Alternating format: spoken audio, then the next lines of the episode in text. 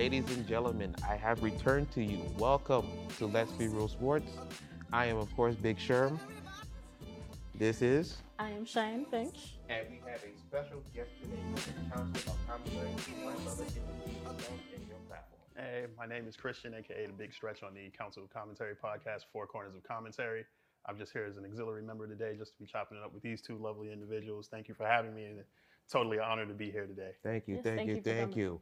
Now, today, today, our, we're going to get right into it. Our first topic today is about the Deshaun Watson saga going on in the NFL right now.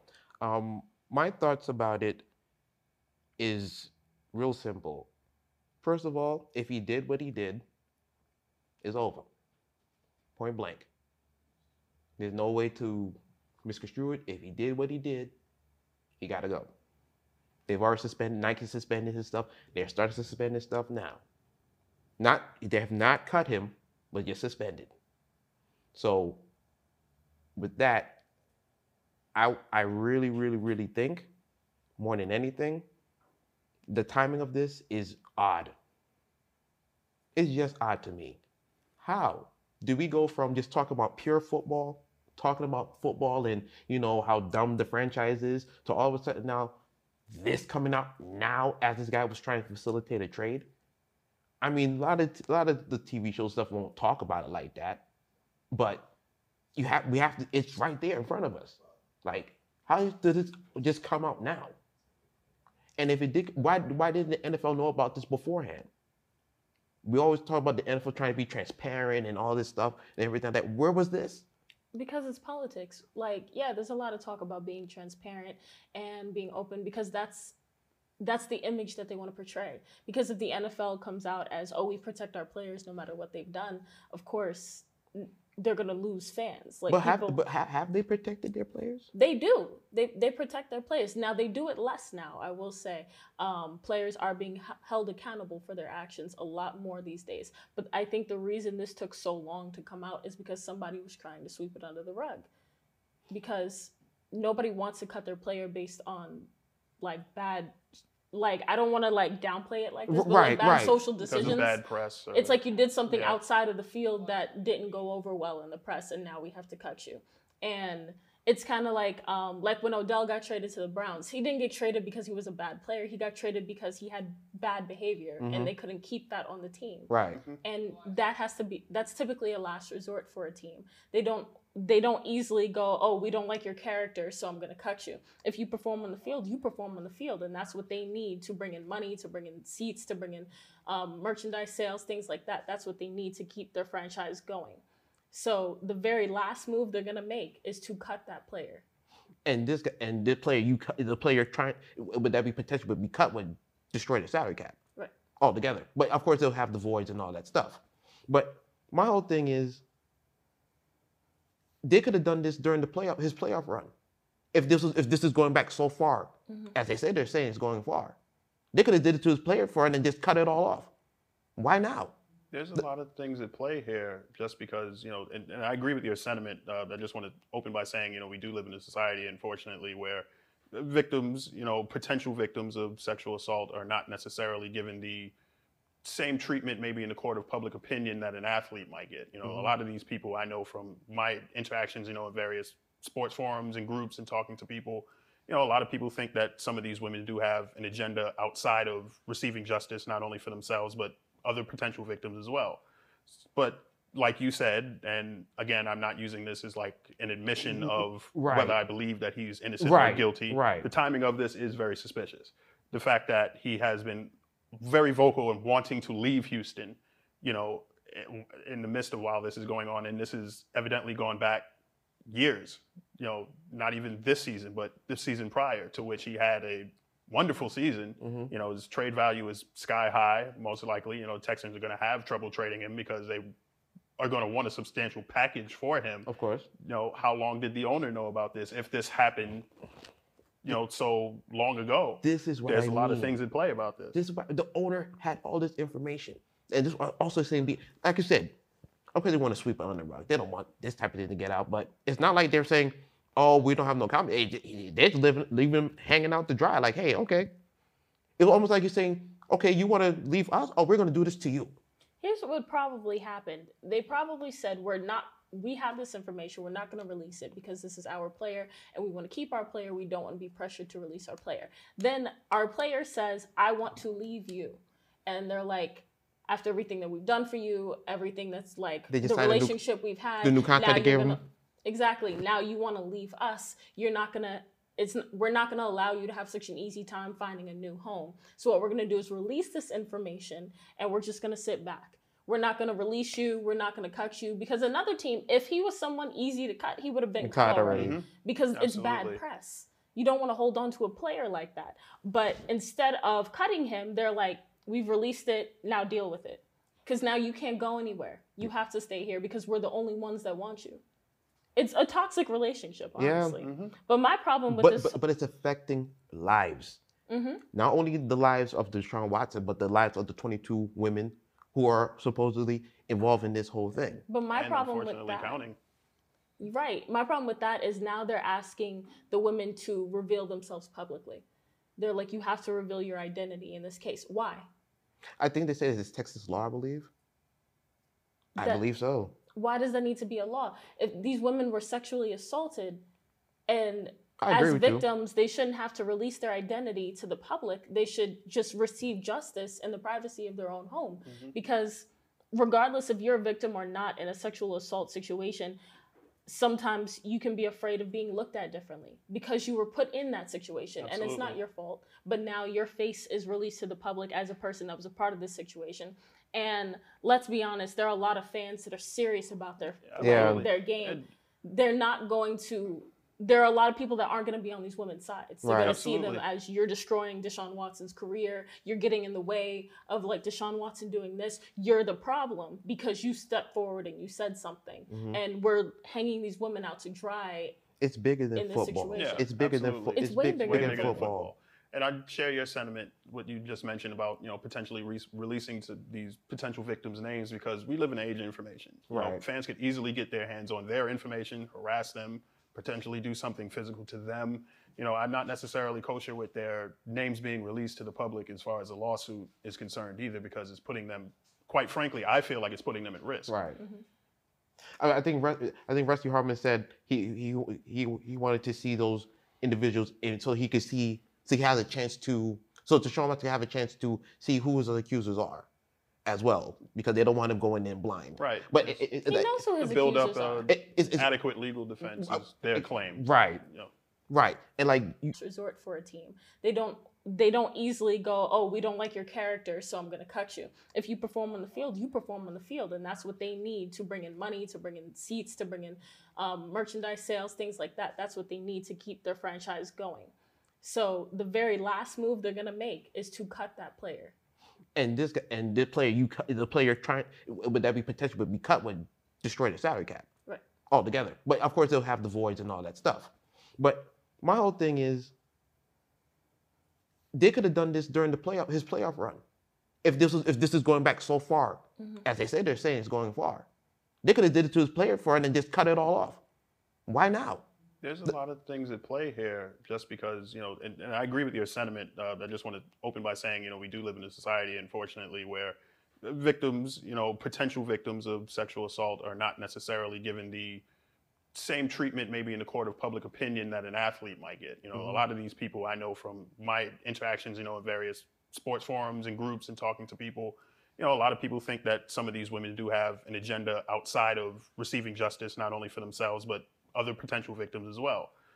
But like you said, and again, I'm not using this as like an admission mm-hmm. of Right. whether I believe that he's innocent Right, or guilty. right. The timing of this is very suspicious. The fact that he has been very vocal in wanting to leave Houston, you know, in- in the midst of while this is going on, and this is evidently gone back years, you know, not even this season, but the season prior, to which he had a wonderful season. Mhm. You know, his trade value is sky high, most likely. You know, Texans are going to have trouble trading him because they are going to want a substantial package for him. Of course. You know, how long did the owner know about this? If this happened, you know, so long ago, This is what there's I a lot of things at play about this. This is why the owner had all this information, and this also saying, be like I said, okay, they want to sweep it under the rug. They don't want this type of thing to get out, but it's not like they're saying, oh, we don't have no comment. Hey, they're living, leaving him hanging out to dry. Like, hey, okay. It's almost like you're saying, okay, you want to leave us? Oh, we're going to do this to you. Here's what would probably happen. They probably said, We're not, we have this information. We're not going to release it because this is our player and we want to keep our player. We don't want to be pressured to release our player. Then our player says, I want to leave you. And they're like, after everything that we've done for you, everything that's like the a new- relationship we've had, the new contract they gave him? Exactly. Now you want to leave us. You're not gonna. It's we're not gonna allow you to have such an easy time finding a new home. So what we're gonna do is release this information, and we're just gonna sit back. We're not gonna release you. We're not gonna cut you because another team, if he was someone easy to cut, he would have been Cut cut already already. Mhm. because it's Absolutely. bad press. You don't want to hold on to a player like that. But instead of cutting him, they're like, "We've released it. Now deal with it." Because now you can't go anywhere. You have to stay here because we're the only ones that want you. It's a toxic relationship, Yeah. honestly. Mhm. But my problem with But, this, but, but it's affecting lives. Mhm. Not only the lives of Deshaun Watson, but the lives of the 22 women who are supposedly involved in this whole thing. but my and problem with that, counting. right? My problem with that is now they're asking the women to reveal themselves publicly. They're like, you have to reveal your identity in this case. Why? I think they say it's Texas law, I believe. I believe so. Why does that need to be a law? If these women were sexually assaulted and as with you. victims, they shouldn't have to release their identity to the public. They should just receive justice in the privacy of their own home. Mm-hmm. Because regardless if you're a victim or not in a sexual assault situation, sometimes you can be afraid of being looked at differently because you were put in that situation and it's not your fault. But now your face is released to the public as a person that was a part of this situation. And let's be honest, there are a lot of fans that are serious about their Yeah. Absolutely. their game. And- They're not going to. There are a lot of people that aren't going to be on these women's sides. They're Right. going to see them as you're destroying Deshaun Watson's career. You're getting in the way of like Deshaun Watson doing this. You're the problem because you stepped forward and you said something. Mhm. And we're hanging these women out to dry. It's bigger than football. Yeah, it's bigger than absolutely. fo- It's it's, way big, bigger bigger than than than football. And I share your sentiment, what you just mentioned about you know potentially re- releasing to these potential victims' names because we live in an age of information. You know, Right. fans could easily get their hands on their information, harass them, potentially do something physical to them. You know, I'm not necessarily kosher with their names being released to the public as far as a lawsuit is concerned either, because it's putting them, quite frankly, I feel like it's putting them at risk. Right. Mhm. I, I think I think Rusty Hardin said he he he he wanted to see those individuals and so he could see so he has a chance to so to show him to have a chance to see who his accusers are as well because they don't want him going in blind. Right. But Just it, it, He it- knows who his to build up accusers a- are. it- it's, it's adequate legal defense Uh, is their claim. right, You know, right, and like you you, you whew, man, this this got crazy so it's a- fast. a heavy, heavy subject with a lot of layers to it. Yeah, Mhm. like it just boggles the mind sometimes. I just hope and pray that this just gets done with. Like I said, if he did what he did, he's done. Absolutely. Mhm. If he did not, I would like an investigation on the Houston Texans and why the hell this is coming out now Right. in the midst of him trying to be traded. Why? Why? Just why? Why why are we waiting so long? And of course, let me not say a lot of women who deal with these situations don't want to come out right away Mhm. Because they're scared of what you just said. Exactly. The court of public opinion, Opinion. already has an opinion on these women before you know any legal ball gets rolling. Like one of the things that I've always found to be absolutely hilarious about other people giving their opinions about these is like you know, I I would like to see you know the like I'll wait till like the legal situations get you know filed, but other in the same breath, these same people will say was like, well, this person is obviously lying. It's like there's no neutrality there, Mhm. you know, Mhm. and and it's not necessarily so black and white. You know, I could it, we should be able to acknowledge, I think, as a society that you know these victims are potential victims. I Right. mean, I'd say victims because Right. I don't know anything. Right. These potential victims deserve to be heard. If they have any type of complaints or you know accusations, they need to be validated. and They need to be investigated. Right. But on the flip side, there could be a modicum of these some of these individuals lying, and I don't necessarily think it's condemning to acknowledge that either. It's not necessarily an admission of guilt, or innocence either way. Okay. So, with that being said, and again, I just want to just wrap up by saying, and I'm saying this one more time, so you understand me. If he did it, he done. Mhm. If he's if he's exonerated, There should be an investigation on the Houston Texans, and the ownership probably be, be let go, or however they got to do with the government to get him out. And that's it with that.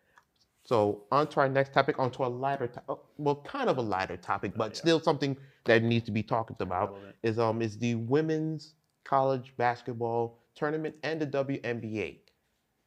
Two topics in one because they're all interject. Mhm. Now, recently Draymond Green had some words about women's athletics, you know, and then Megan Rapinoe countered and basically told him shut the hell up. But in with, with that being said, first of all, the college game's been good for years. The women's college game's been good for years. I think UConn started a whole dynasty and really brought the college game to the forefront. And not only them, Pat Summitt and the Tennessee Volunteers as mm-hmm. well, going through those years in the 90s and help help bring the game up to where we see now. The women's game has been on the forefront recently because of photos of an Oregon student um, during their um, run in the NCAA tournament. Their weight rooms look vastly different from the men's weight rooms. And that was reported, and the NCAA buckled under pressure and then gave these women the rooms. Why do you have to wait? Why did they have to wait to get these rooms now? This room should have been there from the get-go. But that's just part of the layer of it all. When I look at the WNBA in terms of popularity, because the women's, the, like I said, women's college basketball is very popular. Mhm. It may not be as popular as people may want it to be, but it is popular. I Mhm. watch it. I've been watching it for years. Yeah, the, I've been watching more as much. I've been watching men's college basketball, but the WNBA been out since 1997, and everybody's keep wondering why isn't that taking off? Why hasn't it gotten to the level? Because we know the NBA is bankrolling the WNBA. mhm. Everybody knows that. But you're, you're asking yourself now, how do you grow the game? And I feel like, first of all, it has to evolve. You have to believe in evolution first. When in '97 you had players like Cynthia Cooper, Teresa Weatherspoon, Tina Picciero, um, I hope I said her name right, um, Lisa Leslie, you did. Rebecca Lobo, thank you, Rebecca Lobo. They were the foundation. They were the foundation of the league. Mhm. They were more fundamental. As you got over the years, the league started, you know, doing the cross. The WNBA they started to do crossovers now. And I don't want to sound like I'm like almost like women could always do crossovers, but he wasn't seeing it in the game yet. Right. That's what I'm saying. Evolution. Now we're getting to the point where now, where the handle is crazy with women. I've watched a lot of YouTube videos, a lot of Facebook videos, Instagram, where these women are just nice with the handle. Like it's ridiculous. And in the in the NBA in, the- in WNBA, that's great for the game. It builds the game. Now the only thing the women don't do is dunk. And like I said, evolution is key. Once you'll get women dunking regularly, more and more as the game evolves more.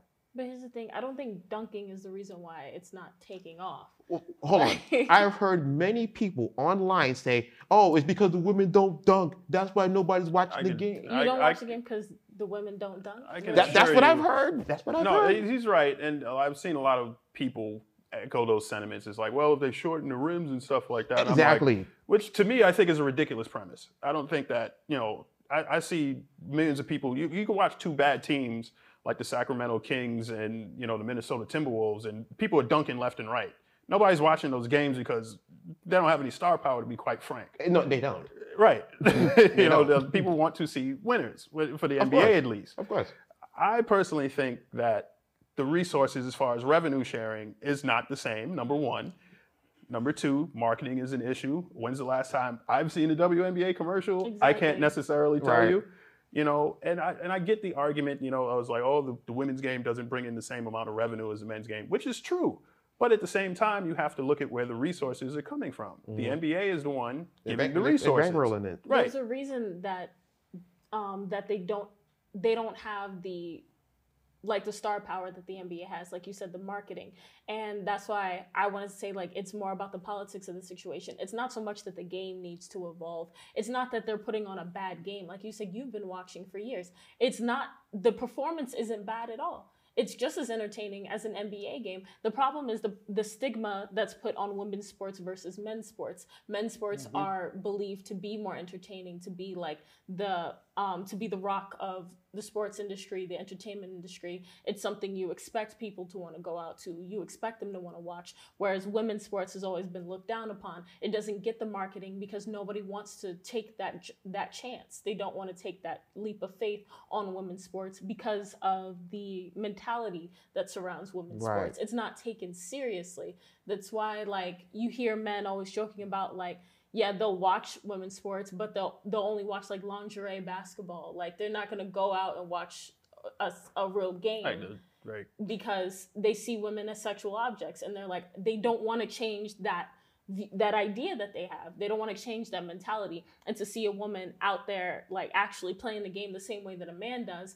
will take that away from their mentality, and they're not ready for that. Hmm. Good point. And my thing is this also.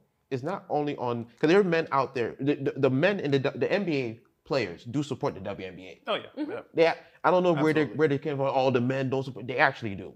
I've seen them at games. They're sitting right there courtside with their daughters, right there clapping right along, watching the game. You know, Kobe was there Yeah, Kobe was courtside. a big- But yeah, at, at, proprietor. at the WNBA, at the, um, I think it was a Liberty game or Either, uh, Sparks Liber- game. Liberty or Sparks, one Right. of the two.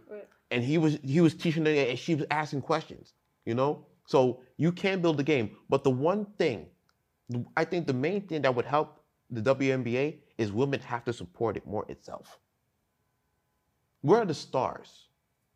Like a cardi b a megan all these Mhm. women to help. It's not their job to do that. Don't get me wrong but it would help prompt the league.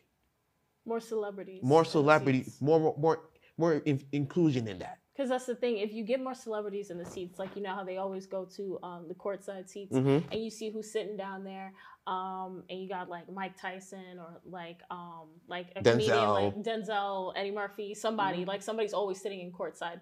If we had more of that in women's sports, there would be more um, necessity for marketing because it would one it would be easier to market because your favorite people are watching it. You should watch it too Absolutely. right and two um, just based off of that principle alone like the popularity of it will automatically spike because if somebody somebody that i'm interested in like if if Megan Thee Stallion and Cardi, Cardi B are at a game, I'm gonna be like, oh, where are they? What are they doing? I want to see it too because they're seeing it. Like that's just the way that marketing works. So, like you said, it's not their jobs It's not their- particularly I- to do that, Right, it's But not it job. would Yeah, help. it would definitely would help. I think the one thing that could really help the WNBA from a expansion standpoint is expanding, try to expand rosters internationally speaking. of course I think that especially internationally, women's sports is taken a whole lot more seriously Mhm. uh, beyond the states. You know, especially in places like you know, like Serbia, Montenegro. Right. You look at what, for example, you look at what Yao Ming was able to do for the NBA. It opened them up to an entirely new New market, market. because they had a Chinese superstar. Not saying that you know there's. a- I'm not sure if there's a women's basketball player that's the equivalent to Yao Ming, Right. but international expansion as far as like a talent pool standpoint can't hurt because I personally think the WNBA, especially given their international dominance in the Olympics, this is the best women's league in the world. They, I mean, our U.S. team kills the competition year in and year out for about 20 years now. easily, like without question. For about 20, for about know? 20 years now. So I think mean, 30 years, yeah, me. I think trying to reach out to international superstars elsewhere that play the women's game and bringing them into, you know, the microcosm of the American game can only help them, you know, expand internationally. It'll open up the market. My last thing on this topic is, and the NBA had WNBA has to figure this out. Who is their greatest player so far? It's been around for 25 years. We don't even know who their greatest player is. I mean, you have Lisa Leslie, you have Lobo, Yeah, Swoopes, Cynthia Leslie Cooper, comes to mind when you Tina ask that question. Thompson, Cheryl, Cheryl, Cooper, Swoo- Cheryl Cooper, Sheryl Swoopes. You know, it, Cynthia Cooper. So- rather. excuse me, not Cheryl Cooper. Sheryl Swoopes. We got you. We got it. We got it. But we- they need to define that first. And from who's their greatest player, and market her as well, because that will help the game. Market Jordan's the best player in the world. He's the most marketable player in the world. You have other players in the NBA like Amaya Moore, who's probably equivalent because she's got the champions, the MVPs, and she's done more off the court too. Like it's not like the stars are not there, but you have to push push those out more. It, it's funny you say that because I, to answer that question, I personally think the best player in the WNBA right now is Candace Parker. But you know, Shaq was Candace Parker? yeah. I'll leave that. I, I think so personally. Go ahead. Shaq, you know, she does analyst work for TNT during the offseason, whatever have you. And Shaq, like, she went down, like, you know, I won Defensive Player of the Year and MVP. And Shaq was surprised. He didn't even know that she won Defensive Player of the Year. And he was like, she basically just told him, like, you know, look my name up. That, you know, and that became Google a me. thing. But she's more known essentially for quote unquote, in a playful way, having this brother, brotherly sister relationship Right. with Shaq than being the Defensive Player of the Year Yeah. and best women's league in America. And that's the thing. A lot of women, um, they only flourish when they're linked to a man, Right. and that's not okay. And that's not it's, fair, yeah. You're not strong enough in your own right. You're only strong when you're linked to a stronger man, and we have to change that stereotype. I will leave it on that. leave it on that. That was good. That was goddamn good. Absolutely right. That was goddamn good. Now, for our last topic, and we, the reason why Mr. Christopher is here today, we're here to talk about WrestleMania Night One, and the first of all, shout out to Bad, Bunny for executing Yeah. the Canadian, no, the web, I, Oh. the Wepa Destroyer. Washington Heights Destroyer. Destroyer. oh my god. Bad Bunny had a clean performance last night. It was so clean. I was impressed. I'm like, you can feel it. Like you feel he was enjoying the moment. You could feel it. And then when he did e- even Priest was like, Damian Priest was like, Miz was like, what the hell was this? Yeah, that was. But the night, the moment, Sasha Banks versus Bianca Belair. What a match. What a. First of all, it's for the first time ever, two African American women have main evented a night of WrestleMania. It was a great moment from start to finish. Chris, I'll let you take it away and then I'll come in. I'm glad you opened up with that historical point because the last time two women of color main evented anything in the WWE was in 2003, and it was on his throwaway show, Sunday Night Heat. Wow. So for two women of color to be main eventing what is essentially the Super Bowl of professional wrestling is huge from a historical standpoint. Of course. And these are not just two women of color. Also, these are the cream of the crop that the WWE has to offer. These are two absolutely supreme athletes. Sasha Banks is, you know, known as the boss in the WWE. She is, you know, pretty much the pinnacle of, you know, a complete package. She would be what is like the equivalent to a five-tool player in like baseball. Right. You know, she can do it all. Bianca Belair, outside of the WWE, is a supreme athlete for the University of Tennessee. You know, she excelled in track, but her nickname, the EST, is because she's fastest, strongest, roughest, toughest. She really is. Yeah. From top to oh, yeah. bottom, I can't think of too many more complete athletes to step in a WWE ring. She really is what she says she is, you know? And I was absolutely blown away by the performance that both of them put on last night. I was so proud, you know, not only as a fan, but as like, you know, I have a niece that's getting into wrestling Oh, and wow. watching it with me. Oh, And now she sees two individuals that look like her performing at the, you know, the level that they're performing at, you know, the statement representation matters. She now Mhm. has somebody to that looks like her that she can look up to. And that was what made me so proud to watch that match. that was one point there I wanted to hit on because you had Ron Simmons win the championship back in the 70s. It opened a whole new door for black folk all around yeah, the I world. remember the you know, it, it was crazy. And now I look, I looked at Bianca Belair. I see the same thing. Like this is game changing. And Triple H, first of all, shout out to Mark Henry for discovering her in the first place Mark Henry discovered her, yeah. shout out to him and shout out to Triple H for realizing her talent and and making her talent, developing her talent to what you saw last night. She broke character right before the match, and I understood it. Sasha understood it. Like it was a moment. Cause you, if you hear, if you see her story, you can check it out. You can Google it. Check her story out. It's pretty remarkable. But like you could just tell her moment, and they were just soaking in it, and then the fans got sucked in. And that's when you know you had a good match about to brew. But when the match began, Sasha Banks was just on fire. And I say this first and foremost Sasha Banks is on the fast track to the WWE Hall of Fame, period. Yeah.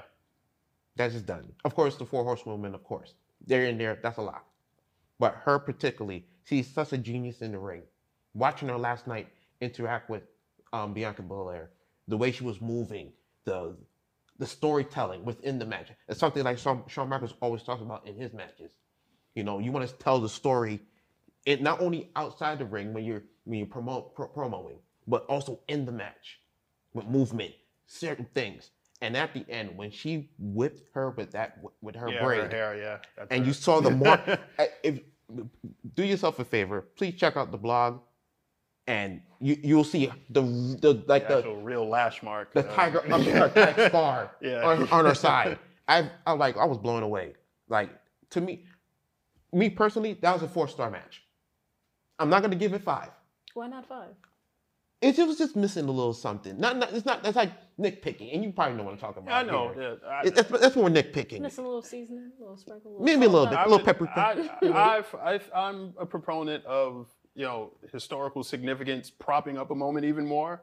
You know, it's like when you know Jerry West hit that half court shot against like the Knicks to go into Game Seven. It's like that takes a game from like being really good into the stratosphere. So I, I would give it a full five. Okay. Just for the historical significance, Okay. plus the performance that they did. Okay. You know, this is also like the first WWE event that's had fans in God knows how Right. long. You know, it's the first WrestleMania with a rain delay. you know, so I think And we're like, literally playing a doubleheader t- anyway. right. Uh, night two is tonight, Right. and I think because of all that, you consider everything that they had to work to get to this moment. Mhm. I think that props it up and makes it a five star match to me, at least. You know, Well, what do you think about my four star rating then? I think it's fair. Don't get me wrong. I think it's fair, just like from the work rate perspective. But I, I just feel like the, the historical significance of everything it props it up a little bit more. I think it should be a five star match. Now, Cheyenne, we, we have two black women for the first time in it. I mean, how do you feel? I mean, I know you're not a rush aficionado like that, but what does that mean to you when you hear that in an industry where you don't see black women at all, really? Honestly, I wish it had happened when I was a little younger. Um, I didn't really get into wrestling until maybe about two years ago when a very good friend of mine, um, long friend, we've been friends since elementary school, he became a wrestler and he asked me to be a photographer for him Nice. um, while he did some of while he had some of his matches. So I went with him to his matches and um, on those like those trips with him, like talking to him about his craft and like learning about it through him. And like he's uh, black as well, so it was just it felt. I felt like I was pulled more into it and I had a better understanding of it. I was enjoying it more rather than it just being something I heard about my entire life. Hmm. And I think had I seen um, women that looked like me doing it when I was younger, I probably would have been more engrossed in it Mm. because I grew up like I grew up watching sports, liking sports. My dad had football on the TV all the time and I was always watching with him. So that was something that like so I was never like I was never one of those people that's like I just don't like sports in general. I did. It was just I needed someone to do it with or to feel like I was somehow Mhm. connected to the sport in some way. Like football's been a part of my heart and soul my entire life because my dad brought me into it and it's just been part of who I am. And I feel like had I seen someone that looked like me doing wrestling, I probably would have been pulled into that too.